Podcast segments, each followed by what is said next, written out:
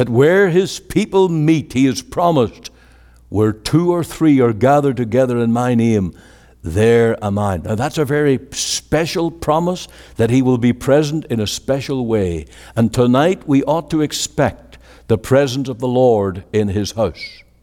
Just as the woman went to the tomb and they expected to find a dead Savior, don't you think tonight that our Lord Jesus is dead? He has promised, I'm alive and I will be with you.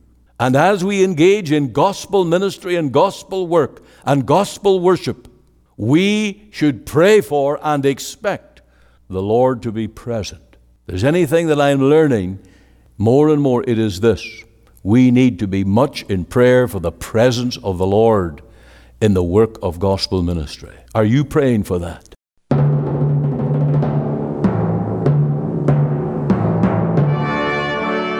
Welcome again to Let the Bible Speak, the radio broadcast of our Free Presbyterian Church here in Cloverdale.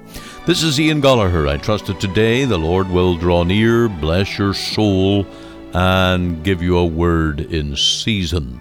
Yesterday we looked at the end of Matthew's Gospel and the Great Commission, where the Lord Jesus said, Go into all the world and preach the gospel.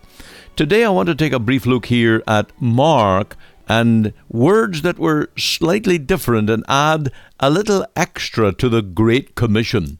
And it says here, So then after the Lord had spoken unto them, he was received up into heaven, and sat on the right hand of God and they went forth and preached everywhere, the Lord working with them and confirming the word with signs following. There is the power of God at work. When the Lord Jesus died, that was not the end of the mission, and it was not the end of the power, but rather after Christ ascended to glory and the Holy Spirit descended, then the power of God was available. And that power is still present today. Let every servant of the Lord work in that power, and we shall know the power, the blessing, the victory of the Lord. So I trust you'll stay tuned with us right through the program today. We have a hymn, All to Jesus, I Surrender, and we have uh, another hymn as well I surrender all. I surrender all. The message is on missions, and that's our focus today, of course, with the, the death of Christ, his resurrection and ascension. It is now time to consider the Great Commission to go into all the world and preach the gospel. I trust that we will all be engaged in promoting the gospel of the Lord Jesus, even to the ends of the earth. Missionary work, home missions, church ministry, neighborhood ministry. Let us get involved, preaching the cross, going into all the world to preach the gospel. Stay tuned now for these closing announcements.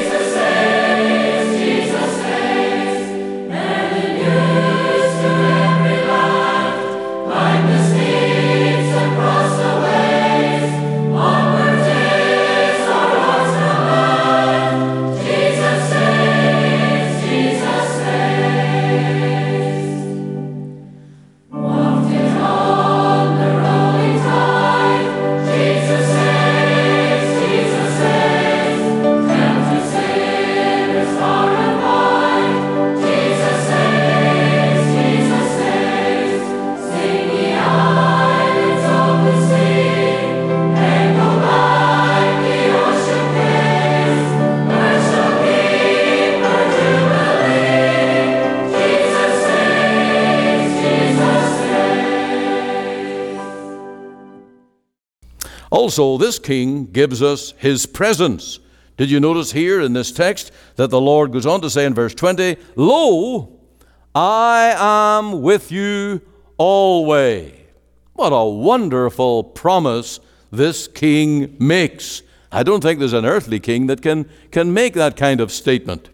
And for a man to betray his fellow citizens would be very horrible and say, Well, I won't walk with you, I won't be present with you again. but all the more for a king to break his word. It would be unthinkable. In my little bit of English history, and I like this particular history because it's all about a man called Oliver Cromwell. Oliver Cromwell was an unusual man for an unusual time in England in about 1640. During the years that the Westminster Confession of Faith was being compiled, a civil war was going on in England. Oliver Cromwell came to the fore because Charles I, the King of England, was conspiring to bring an army over from Ireland to fight his own people. It was treachery and betrayal. He lost, and he lost his head. Oliver Cromwell is the man who gave the order for Charles I, the King of England, to be executed. Oliver Cromwell is one of my great heroes. Charles I was turning a, a nation that was Protestant and seeking to turn it into a puppet of Rome. And Oliver Cromwell was the man that God raised up to stop it. The history of England, the history of the British Empire would be very different today, only for that turn of events. Charles I was a traitor. But during World War II, Whenever Hitler was bombing London and the main cities in England, King George VI, he was pleaded with to leave the south of England and seek a place of relative safety. But he wouldn't go. He stayed in London. He went out among the people. He showed his presence. And he gave what was called the British spirit. We will not surrender and we will not be beaten. And by his courage, and by his example, now he wasn't a gunner and he wasn't a military man, he wasn't a fighter, but by his courage of just remaining as a leader in that part of the city of London, it gave impetus to the people and it showed his loyalty. Our Lord Jesus has told us here, Lo, I am with you always. I could go through the Bible and, and, and expound just how the Lord has done that and is promising to do that. But may I remind you of the seven churches in Revelation. And the Lord described the seven churches as seven candlesticks. And He walks in the midst of the candlestick. And so, wherever there is a gospel church, wherever there is a born again people who are worshiping under the banner of Christ, the head of the church. He promises His presence. Now, the Lord is present, of course, His presence fills the whole earth. He is universally present in every part of His creation. But there is a gracious presence, a gospel presence, that where His people meet, He has promised, where two or three are gathered together in my name, there am I. Now, that's a very special promise that He will be present in a special way. And tonight we ought to expect the presence of the Lord in His house. Just as the woman went to the tomb and they expected to find a dead Savior, don't you think tonight that our Lord Jesus is dead? He has promised, I'm alive and I will be with you. And as we engage in gospel ministry and gospel work and gospel worship, we should pray for and expect the Lord to be present. If there's anything that I'm learning more and more, it is this. We need to be much in prayer for the presence of the Lord in the work of gospel ministry. Are you praying for that? Do you even believe in that? Now you come into church and uh, you take your seat and you allow the service to go. Do you really expect that the Lord is going to be in the midst to meet with you? And to speak to you through His Word.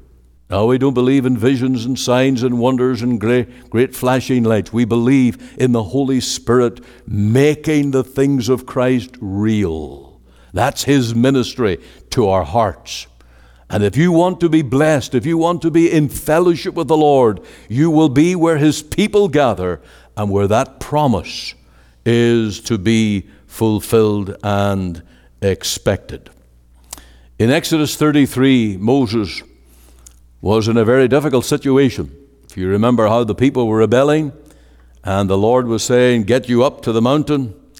And Moses' prayer and plea was this Lord, if you go not with us, lead us not up hence. Can't go. You don't go with us. And God spoke to Moses and said, My presence shall go with thee, and I will give thee rest. Do you experience that in your Christian life? Whatever you have to face, whatever things you have to step up to do, and maybe you'd rather run away like Jonah, as he tried to do. But you can say, Lord, I must have your presence. Don't, don't ask me to do this unless you lead me up and go before me. And the Lord promises, My presence shall go with thee. One more example, and that is Joshua 1, verse 9. Now you remember Joshua going into that promised land across the, the Jordan? Well, in Joshua 1, he's still on the other side of the Jordan. He's on the east side of the Jordan. And the many unknowns and the issues that he faces, well, uh, the Lord gave him a word for that. And he said in Joshua 1, verse 9, Have not I commanded thee? Be strong and of a good courage. Be not afraid, neither be thou dismayed, for the Lord thy God is with thee, whithersoever thou goest. What a great word to Joshua as he would lead the people across that Jordan in to fight the enemies, driving them out of the promised land at God's command. Joshua was certainly the man to do it, but he, he needed the Lord with him. And you need the Lord. I need the Lord.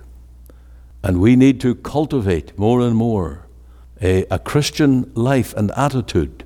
I can do nothing without the Lord's presence. Now, most people here work. Most people here have long days at work. Can it be that the Lord can be with you even in the workplace? Now, it depends on the type of work you're doing. If you're a gardener working in a garden, you could sing and hum and do all kinds of things to yourself. But if you're in a busy office or a factory or some busy environment, it's pretty hard to even get your mind on the things of the Lord. But there is such a thing as what the Bible calls ejaculatory prayer. Remember Nehemiah and how he was the king cupbearer and he, he just shot up a prayer to God. It wasn't long, just a few words. But he cultivated the attitude of constant prayer. I remember when I was a student and I lodged during the week with Beulah's aunt, who was a Plymouth Brethren. I was really uh, finding my feet in all the differences, and she would ask me, Do you preach from the Old Testament? And I said, Sure, why not? I didn't know the Plymouth Brethren didn't really take much uh, stock in the Old Testament. I had a lot of learning to do. But she told me about her husband, that in his Christian life he wouldn't even start the car before praying, wouldn't even start the car until he offered prayer. Now, those were the days when cars were, you know, they were changing from horses to cars. And it was a fearsome thing to start up this wild beast and not knowing what direction it might go in. You could understand uh, the need to commit it to the Lord. But is that your Christian life? If not, I tell you, you're missing out. You're trusting in the arm of self and flesh. You're losing the victory and the power and the strength which the Lord promises. Lo, I am with you always. Now, I could uh, say that this is to preachers or to missionaries, and praise God it is but it's also for you tonight. And I advocate and long that God's people everywhere learn to seek and plead the personal presence of the Lord in your life. Are you doing that? That's why we have prayer meetings. That's why we call you to personal prayer. Now, the third thing that we find here, and that is the King gives us his protection. And that's why I wanted to read Mark's account. And that's why I'm glad I have an authorized version because these verses are still in. And that is that even though you take up snakes, and even though they bite you, they will do no harm. Remember that promise at the end of Mark 16? And so when the Lord sent forth his disciples, he was sending them as sheep among wolves. There would be many enemies. And you remember how Paul the apostle on the island was bitten by some kind of a, of a serpent. And the people waited to see him die. And when he didn't die, they thought he was a god who came to the island. They changed their mind immediately. That was the Lord's protection. And God promises us at all times his marvelous protection. Now, I don't have much time to preach on this, but I do want to go to Psalm 89. I mentioned this this morning. Psalm 89, and it is the psalm of the covenant protector, the one who watches out for his people and keeps them in every situation. I want to read from Psalm 89:15. Blessed is the people that know the joyful sound. They shall walk, O Lord, in the light of thy countenance. Here is the path of blessing. The people that know the joyful sound. There's fellowship, there's joy, there's gladness, there is delight in the Lord. In thy name shall they rejoice all the day, and in thy righteousness shall they be exalted. For thou art the glory of their strength, and in thy favor our horn shall be exalted. For the Lord is our defense. What? He's our defense. And the Holy One of Israel is our King. Here's the two things coming together now. We're speaking about the king, and we are the people of the king, and he's our defense. Then thou spakest in vision to thy Holy One, and saidst, I have laid help upon one that is mighty. I have exalted one chosen out of the people. That's our Lord Jesus. He's the chosen one, He's the greater David, and He is working for our defense. I want to read to you what Mr. Spurgeon said on this.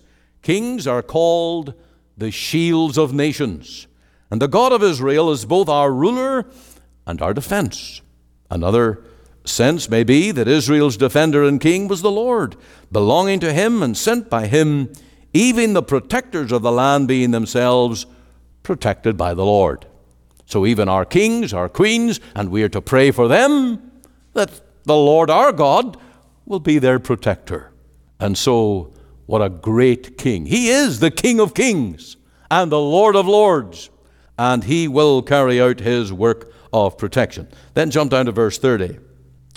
If his children forsake my law and walk not in my judgments, if they break my statutes and keep not my commandments, then will I visit their transgression with the rod and their iniquity with stripes.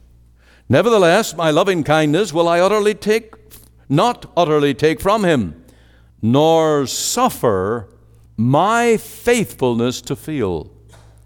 So we are the subjects of the king. He has given us laws to keep. We are to obey them. What happens when we break a law? Well, you expect the rod of correction, but it's not the rod of destruction. It's the law to bring us back into the path of blessing, the path of holiness and holiness leads us to happiness. And the good king, when he sees his subjects going wrong, he doesn't abandon them, he doesn't disown them, he corrects his own people. And maybe if we had more days in jail, we would have better subjects in the, in the land. A few days in jail would correct a lot of things in this land. But that's the rod of correction, not of uh, you know, exiling or uh, abolishing people and sending them away off somewhere else. And so this is the work of the good king. He is our protector. And so uh, on this wonderful Easter day, as we think of the resurrection of the Lord Jesus, He's now in glory, He's reigning, and He commands that we are to keep His laws, and they're good laws, they're for blessing. And He is going to be present with us. And as we walk in His law, He will be our protector. He will watch over His people.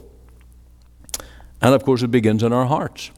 Because just as the law is written in our hearts, His kingdom is within us.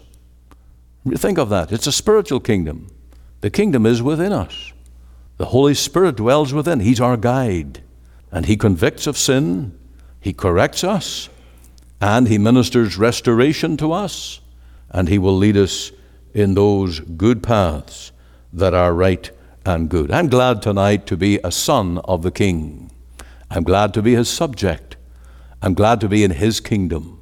I'm sure glad I'm not in the devil's kingdom anymore. But there was a day in my experience when I was by grace translated out of the kingdom of darkness, the kingdom of the devil, into the kingdom of God's dear Son. So, how would I not love His law? How would I not seek His presence? How would I not desire His protection in my life? Because I am now a subject in the kingdom that's within me. What a gospel! What a translation out of that kingdom of darkness. So throw down all your little crowns, and tonight crown the Lord Jesus King of your life. It'll do you good. You'll be a better Christian. You'll be truly one serving in gladness. You'll have direction in your life, and you will have joy. Now, my closing note it's not a point, it's a conclusion. This is evangelism. This is evangelism. Go ye into all the world and preach the gospel, and lo, I am with you always, teaching them to observe all things that I have commanded you, and lo, I am with you. This is evangelism. And evangelism is not just extracting a confession from someone's mouth, I love Jesus. It's to see them worship the King is to see them serve the King, walking in His law, loving His presence, and delighting in His protection. That's what conversion is. That's evangelism. And we're not going to stop evangelizing a person until we see them in the prayer meeting, until we see them praying daily, till we see them growing in grace and bringing glory to the King that's when our evangelism may stop and say, Now you're ready to serve. Let's put the harness on. Let's make you a serving Christian now. And that becomes our joy to serve the Lord Jesus.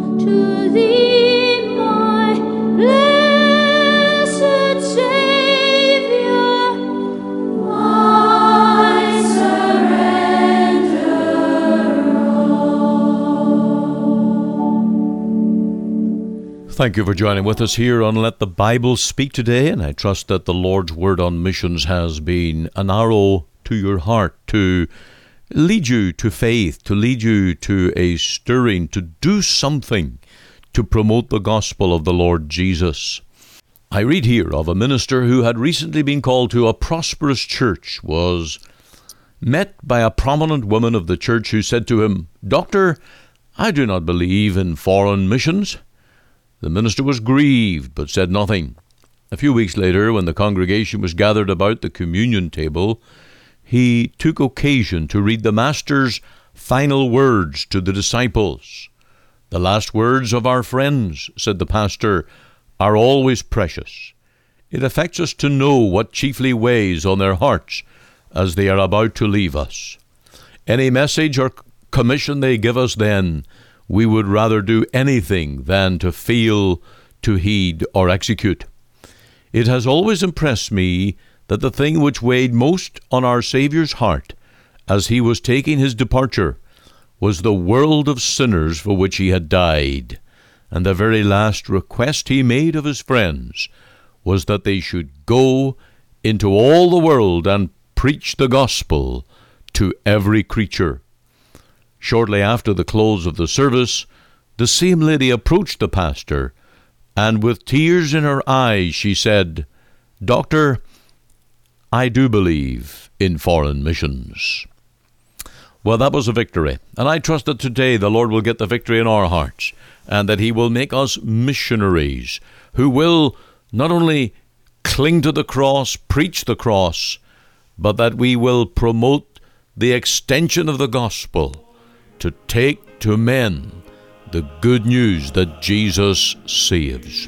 May the Lord work His will in your heart today. Stay tuned with us now for these final announcements. You are listening to Let the Bible Speak, the radio broadcast of the Free Presbyterian Church in Canada. This is Pastor Ian Goligher. If you missed part of today's program or would like to hear it again, you can find it archived by program date on our website. Just go to www.ltbs.ca, CA for Canada. There you can read my blog, find my Bible study notes, audio and video sermons, as well as helpful articles. Or you can go to our podcast on iTunes. We're on the air Sundays at 9:30 a.m. for our full church broadcast and Monday to Friday 5 a.m. and 5 p.m. on this station to bring you the gospel from our Free Presbyterian Church here in Cloverdale. We also invite you to our church services on Sundays 10:30 and 6 p.m. Through our website you can listen and view to our online services at 10:30 and 6 p.m. Make it your Sunday worship. Click on the Live Now button on the home page of our website. Or if you would like to talk with me one on one as a pastor, please give me a call. The phone number is 604 897 2040. The mailing address is 187 9058 Avenue, Surrey, BC, V3S1M6. We're located just two blocks north of number 10 Highway on 188th Street. Our website again is ltbs.ca, you can join us Monday to Friday, 5 a.m., 5 p.m., here on the station as we let the Bible speak.